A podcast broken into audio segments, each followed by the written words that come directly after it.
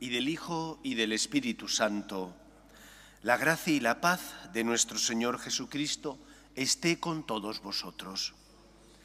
Con humildad pedimos perdón al Señor por nuestras faltas para preparar dignamente nuestro corazón a la celebración de estos sagrados misterios.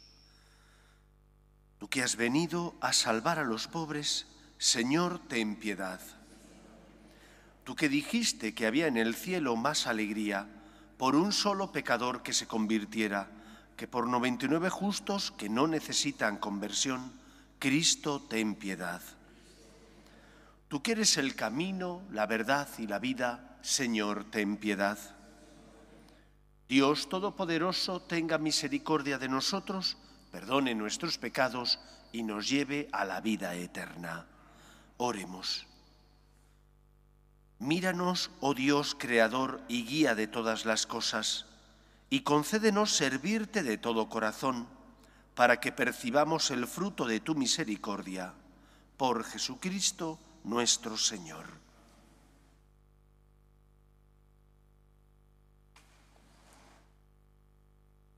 Lectura de la primera carta del apóstol San Pablo a Timoteo.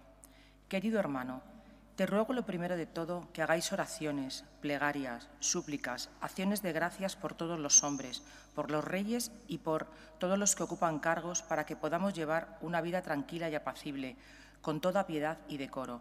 Eso es bueno y grato ante los ojos de nuestro Salvador, Dios, que quiere que todos los hombres se salven y lleguen al conocimiento de la verdad. Pues Dios es uno, y uno solo es el mediador entre Dios y los hombres el hombre, Cristo Jesús, que se entregó en rescate por todos, este es el testimonio en el tiempo apropiado. Para él estoy puesto como anunciador y apóstol. Digo la verdad, no miento, maestro de los gentiles, en fe y verdad. Quiero que sean los hombres los que recen en cualquier lugar, alzando las manos limpias de ira y divisiones. Palabra de Dios.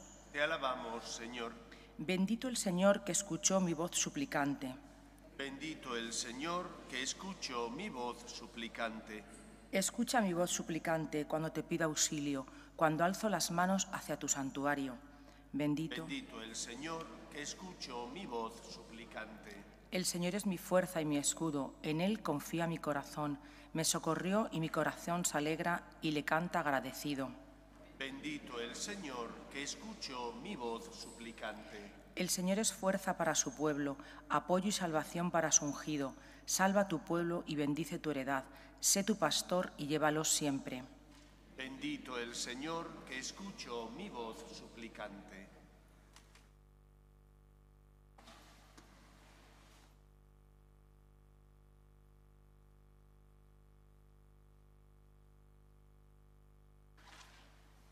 El Señor esté con vosotros. Lectura del Santo Evangelio según San Lucas. En aquel tiempo, cuando terminó Jesús de hablar a la gente, entró en Cafarnaún. Un centurión tenía enfermo a punto de morir a un criado a quien estimaba mucho. Al oír hablar de Jesús, le envió unos ancianos de los judíos para rogarle que fuera a curar a su criado. Ellos, presentándose a Jesús, le rogaban encarecidamente, merece que se lo concedas, porque tiene afecto a nuestro pueblo y nos ha construido la sinagoga. Jesús se fue con ellos. No estaba lejos de la casa cuando el centurión le envió unos amigos a decirle, Señor, no te molestes, no soy yo quien para que entres bajo mi techo por eso tampoco me, creí digno de venir personalmente. Dilo de palabra y mi criado quedará sano, porque yo también vivo bajo disciplina y tengo soldados a mis órdenes, y le digo a uno ve y va, al otro ven y viene, a mi criado haz esto y lo hace. Al oír esto Jesús se admiró de él y volviéndose a la gente, que lo seguía, dijo, Os digo que ni en Israel he encontrado tanta fe. Y al volver a casa, los enviados encontraron al siervo sano. Palabra del Señor.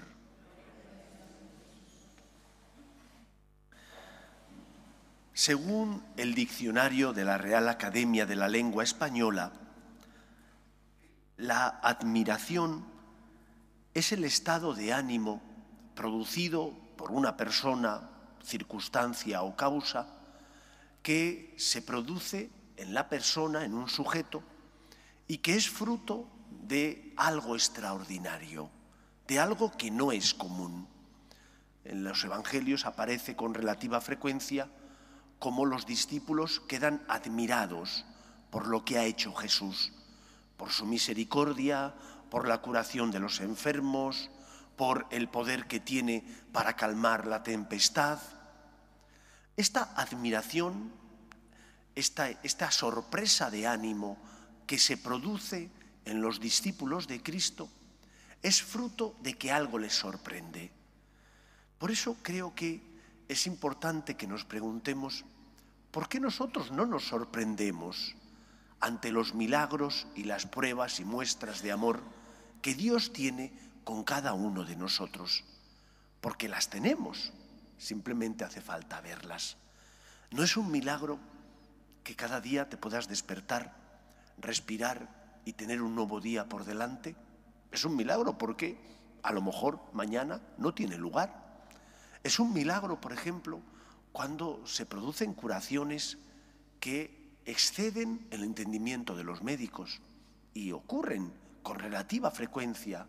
Personas que van a santuarios, rezan, piden la intercesión de la Virgen y tienen lugar el milagro. Hay tantos milagros en nuestra vida, pero nos falta la capacidad de sorprendernos. La primera enseñanza, por tanto, del Evangelio es que tenemos que aprender a sorprendernos. Cuando uno mira la cruz de Cristo y dice, el que está colgado ahí es el Hijo del Todopoderoso. Pero ¿cómo del Todopoderoso? Sí, Jesús es verdadero Dios, la segunda persona de la Santísima Trinidad, que sin dejar de ser Dios se encarna, asumiendo nuestra condición humana. Ya es razón suficiente para que nos admiráramos. Pero no, nos parece normal.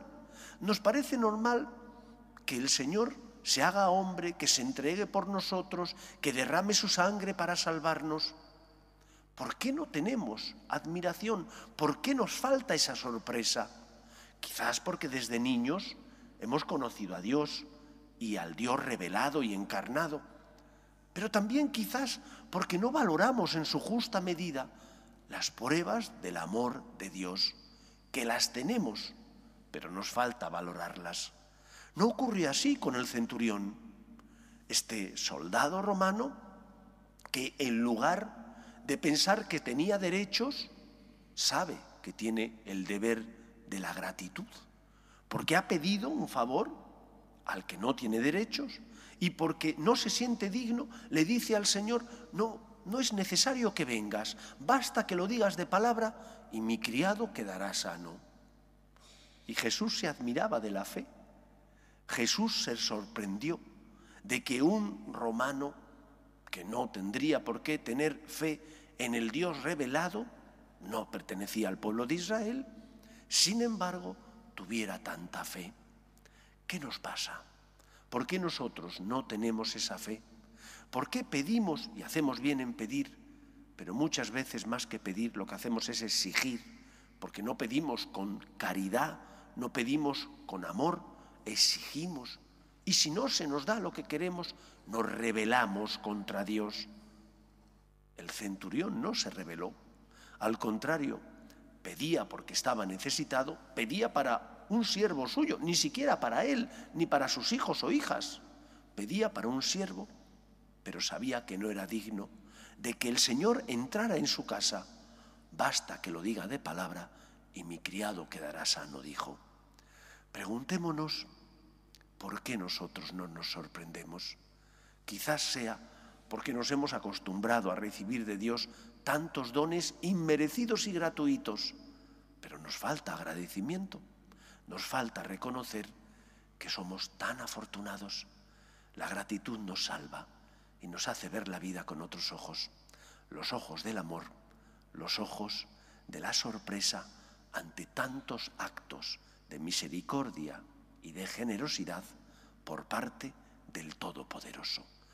Pues que reconozcamos la suerte que tenemos, los dones que hemos recibido, para corresponder a Dios de forma agradecida, de forma que el Señor pueda recibir de nosotros ese amor y esa gratitud a la que Él tiene derecho. Que sea así en nuestra vida. Nos ponemos en pie. Oremos a Dios nuestro Padre. Pedimos por la Iglesia para que siempre sea testimonio de esperanza en medio del mundo, por sus obras de caridad y misericordia, roguemos al Señor. Pedimos por los que sufren, especialmente por aquellos que no tienen fe y ante las cruces de la vida desesperan, roguemos al Señor. Pedimos también por la paz en el mundo, para que cese todo germen de violencia en nuestra sociedad, roguemos al Señor. Pedimos por nuestras familias, para que se mantengan unidas en el amor a Dios, roguemos al Señor. Y pedimos por nuestros gobernantes, para que promuevan políticas sociales que fomenten la natalidad y se aprueben leyes que defiendan la dignidad de la persona, roguemos al Señor. Escucha, Padre, las súplicas de tus hijos, que nos dirigimos a ti confiando en tu amor. Te lo pedimos por Jesucristo, nuestro Señor.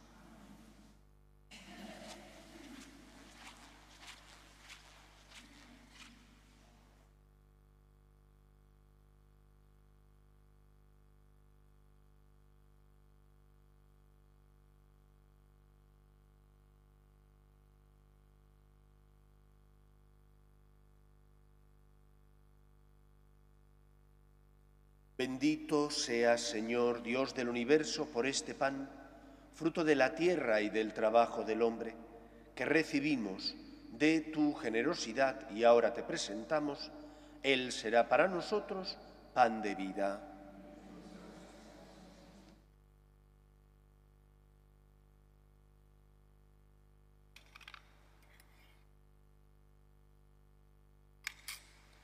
Bendito seas, Señor, Dios del universo, por este vino, fruto de la vida y del trabajo del hombre, que recibimos de tu generosidad y ahora te presentamos. Él será para nosotros bebida de salvación.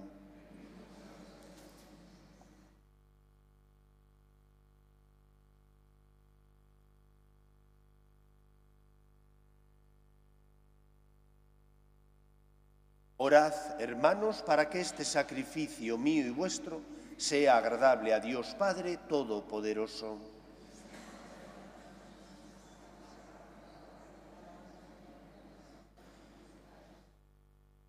Sé propicio a nuestras súplicas, Señor, y recibe complacido estas ofrendas de tus siervos, para que la oblación que ofrece cada uno en honor de tu nombre sirva para la salvación de todos por Jesucristo nuestro Señor. El Señor esté con vosotros. Levantemos el corazón. Demos gracias al Señor nuestro Dios. En verdad es justo y necesario, es nuestro deber y salvación, darte gracias siempre y en todo lugar, Señor Padre Santo, Dios Todopoderoso y Eterno, por Cristo Señor nuestro a quien hiciste fundamento de todo y de cuya plenitud quisiste que participáramos todos. Siendo Él de condición divina, se despojó de su rango y por su sangre derramada en la cruz puso en paz el universo. Y así, exaltado sobre todo cuanto existe, es fuente de salvación eterna para cuantos creen en Él. Por eso, con los ángeles y arcángeles, y con todos los coros celestiales cantamos sin cesar el himno de tu gloria. Santo, santo, santo es el Señor, Dios del universo. Llenos están el cielo y la tierra de tu gloria. Osana en el cielo. Bendito el que viene en nombre del Señor. Osana en el cielo.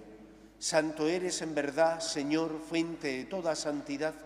Por eso te pedimos que santifiques estos dones con la efusión de tu Espíritu, de manera que se conviertan para nosotros en el cuerpo y la sangre de Jesucristo nuestro Señor, el cual, cuando iba a ser entregado a su pasión, voluntariamente aceptada, tomó pan, dándote gracias lo partió y lo dio a sus discípulos diciendo, Tomad y comed todos de él, porque esto es mi cuerpo, que será entregado por vosotros.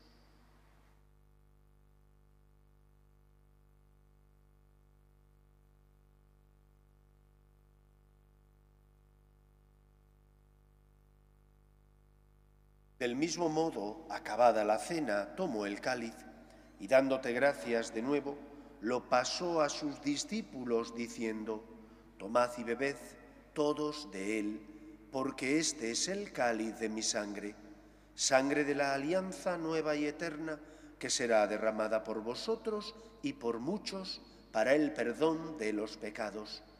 Haced esto en conmemoración mía.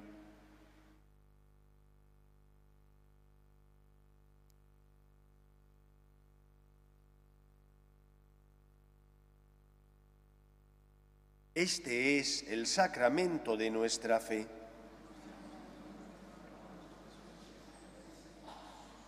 Así pues, Padre, al celebrar ahora el memorial de la muerte y resurrección de tu Hijo, te ofrecemos el pan de vida y el cáliz de salvación, y te damos gracias porque nos haces dignos de servirte en tu presencia. Te pedimos humildemente que el Espíritu Santo congregue en la unidad a cuantos participamos del cuerpo y sangre de Cristo. Acuérdate, Señor, de tu Iglesia, extendida por toda la tierra, y con el Papa Francisco, con nuestro Obispo José y todos los pastores que cuidan de tu pueblo, llévala a su perfección por la caridad. Acuerde también de nuestros hermanos que durmieron en la esperanza de la resurrección de tus hijos Manuel y Adrián, y de todos los que han muerto en tu misericordia, admítelos a contemplar la luz de tu rostro. Ten misericordia de todos nosotros y así con María, la Virgen Madre de Dios, San José, los apóstoles y cuantos vivieron en tu amistad a través de los tiempos, merezcamos, por tu Hijo Jesucristo, compartir la vida eterna y cantar tus alabanzas. Por Cristo, con Él y en Él, a ti, Dios Padre Omnipotente, en la unidad del Espíritu Santo, todo honor y toda gloria por los siglos de los siglos. Fieles a la recomendación del Salvador y siguiendo su divina enseñanza, nos atrevemos a decir, Padre nuestro, que estás en el cielo, santificado sea tu nombre Venga a nosotros tu reino, hágase tu voluntad en la tierra como en el cielo. Danos hoy nuestro pan de cada día. Perdona nuestras ofensas como también nosotros perdonamos a los que nos ofenden. No nos dejes caer en la tentación y líbranos del mal. Líbranos de todos los males, Señor, y concédenos la paz en nuestros días para que, ayudados por tu misericordia, vivamos siempre libres de pecado y protegidos de toda perturbación mientras esperamos la gloriosa venida de nuestro Salvador Jesucristo. Señor Jesucristo, que dijiste a tus apóstoles, la paz os dejo, mi paz os doy, no tengas en cuenta nuestros pecados, sino la fe de tu Iglesia y conforme a tu palabra concédele la paz y la unidad. Tú que vives y reinas por los siglos de los siglos, la paz del Señor esté siempre con vosotros. Daos fraternalmente la paz.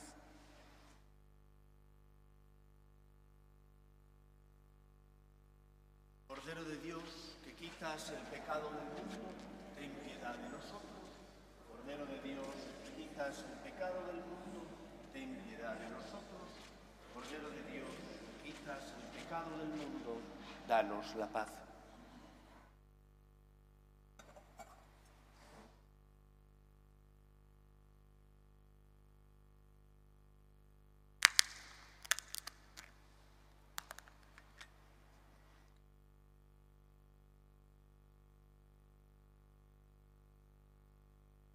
Este es el Cordero de Dios que quita el pecado del mundo. Dichosos los llamados a la cena del Señor. Señor, no soy digno de que entres en mi casa, pero una palabra tuya bastará para sanar.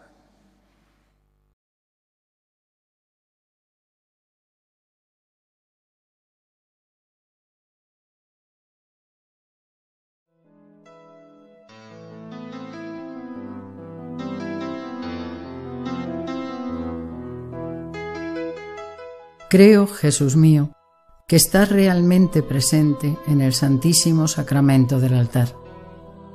Te amo sobre todas las cosas y deseo recibirte dentro de mi alma, pero como ahora no puedo comulgar, ven al menos espiritualmente a mi corazón. Y como si ya te hubiese recibido, te abrazo y me uno del todo a ti. Señor, no permitas que me aparte de ti. Amén.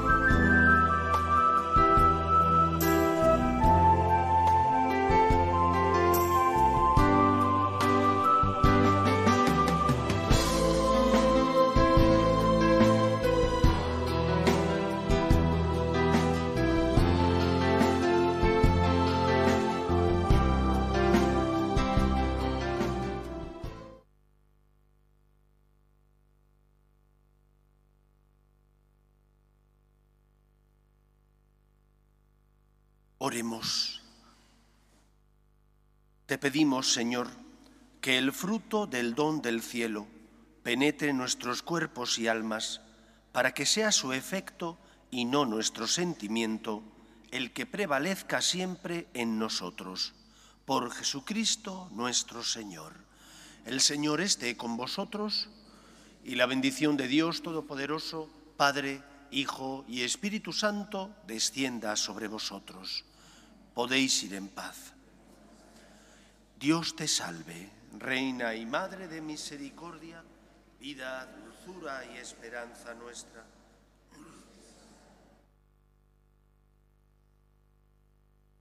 A ti suspiramos, gimiendo y llorando en este valle de lágrimas.